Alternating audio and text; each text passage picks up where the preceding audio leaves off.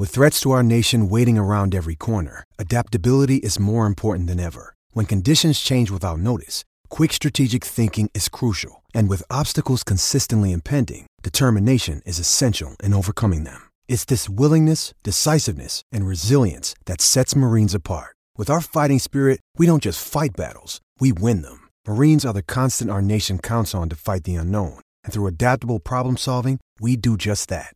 Learn more at marines.com.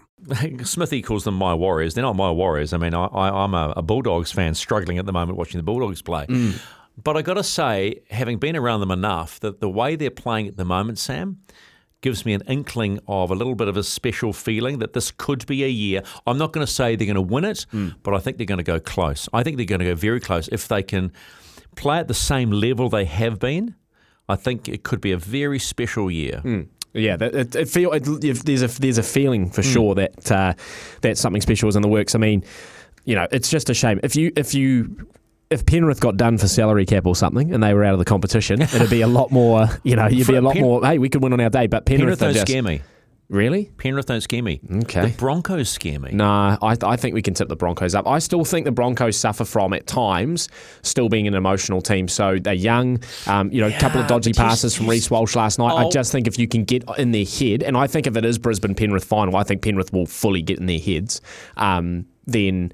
And also, th- this is one thing that um, gets talked about quite a lot across the ditch when it be- when it gets to grand final time. That grand final week, there is so much that goes on in that week. There are so many um, client functions. There are there are fan engagement. There's there. community, and and a lot of the place, a lot of um, like Ivan. I remember him saying it that the year that they lost to Melbourne, 2020, before they then won two in a row. He said it was just a shock to to the boys. Like they hadn't experienced anything like that before, and they just went in a little bit overwhelmed. Um, and I th- I could see that happening to the Broncos if they if they make a grand final. I can see the Reece Walshes, the Ezra Mams, these sort of young kids just Yeah. being a little bit consumed by the grand final week Oh, no, and, that, that- and having too much fair, emotional. That's a Yeah. very fair call. And you remember, and you remember that Storm game as well in 2020. Like Penrith was really, they came out like you could see they were really emotional, and the Storm just with with the experience that they have, just sat back and let them come at them, and then just slowly went about. and I can see Penrith doing that to whoever makes it. I think that, that, that 2020 game was all of the emotional energy that Yes. was just being blown off. Correct. Problem is they didn't have that experience. That would have been a huge that would have been a huge learning curve for Ivan. Yep. Even as a coach, go, Yep. oh yeah, okay, 100%. That, that's how we that's how we deal with this. I'm I'm the uh, one team that surprised me that's just doesn't scare me anymore is the Storm. They're they're not the team. We know they don't Mm. have the big three, but they haven't been around for a while. But they just don't look scary anymore. No. they, they have moments of that. Oh, that's that's the Storm of old. But I'm going. Yeah, nah. Well, the Ford pack for sure isn't as isn't as potent as it used to be. They lost like four or five guys in the off season, and defensively, you know, like that game against the Knights, they just look like a regular NRL defensive team as opposed to the Storm defense that we've seen for so many years, right? Where they don't even give up. Here's my 20 smoke- points in a here's game. My, here's my Smoky. Oh, I know who it is. You know who it is? Yeah. Who? Cowboys. Oh. Ah. how, how did you know that? Because it's everyone Smoky Stephen. Oh, is it? Yeah. Oh, bugger. They're doing very well. Oh, They're doing ju- very well, just well. the They've way clicked. they started was rubbish, right? Yeah, it was. But Now everyone, but you know, you looked at the roster and the talent there, and you thought that's that's going to come together at some point, didn't you? oh, bugger! I thought it was. Am I taking the words out of your mouth? You mouth? pretty much did, yeah. oh, but and, and do the Knights even squeeze in? I, I, when I did my ladder predictor, I had the Eels eighth, them ninth, but a lot of people have the Knights, and and I, I think the Knights drop a game or two leading in, like one that they shouldn't drop. I like, you know, I can't remember who they play, but I think they played maybe the Titans or the Raiders, and I think they drop a game like that. So they don't. I don't think they make it, but. I think the biggest story of the season is the Roosters.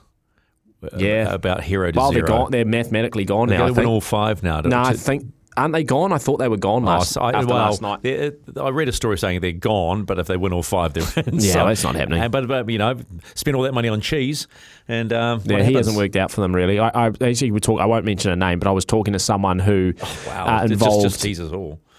well, I don't want to sell them out. That's the thing. But I was talking to someone um, involved with the Kiwis World Cup campaign, and um, they sort of admitted that um, when they had Brandon as the starting hooker for the Kiwis, they realised that he's just not a starting hooker. They realised that, and I think the Roosters have realised it now as well. he was better as that role he played at Melbourne, where he comes on for, for 30 minutes and is just all impact, and then takes his stint back on the sideline. But as an out and out 60, 70 minute hooker, he's just not the guy. It's an expensive mistake. It is. I think he's on. I think he's the highest paid, 800. I think he's on. Eight, yeah. 900. I Yeah. think the best news I read uh, when it comes to the great game of rugby league, Siwa Taukeiaho Hmm. has uh, asked for a release out of Catalans and the Bulldogs are sniffing. Oh, Stephen. No, no, no. I know you're going to say it. The Bulldogs sniff at everything. My- I'm more absolutely do. excited. I'm more excited that Siwa is coming back to the NRL Hmm. because he was a class act. He left the Warriors. I, I have this vivid memory. He left the Warriors. I'm going, why would you let this kid go?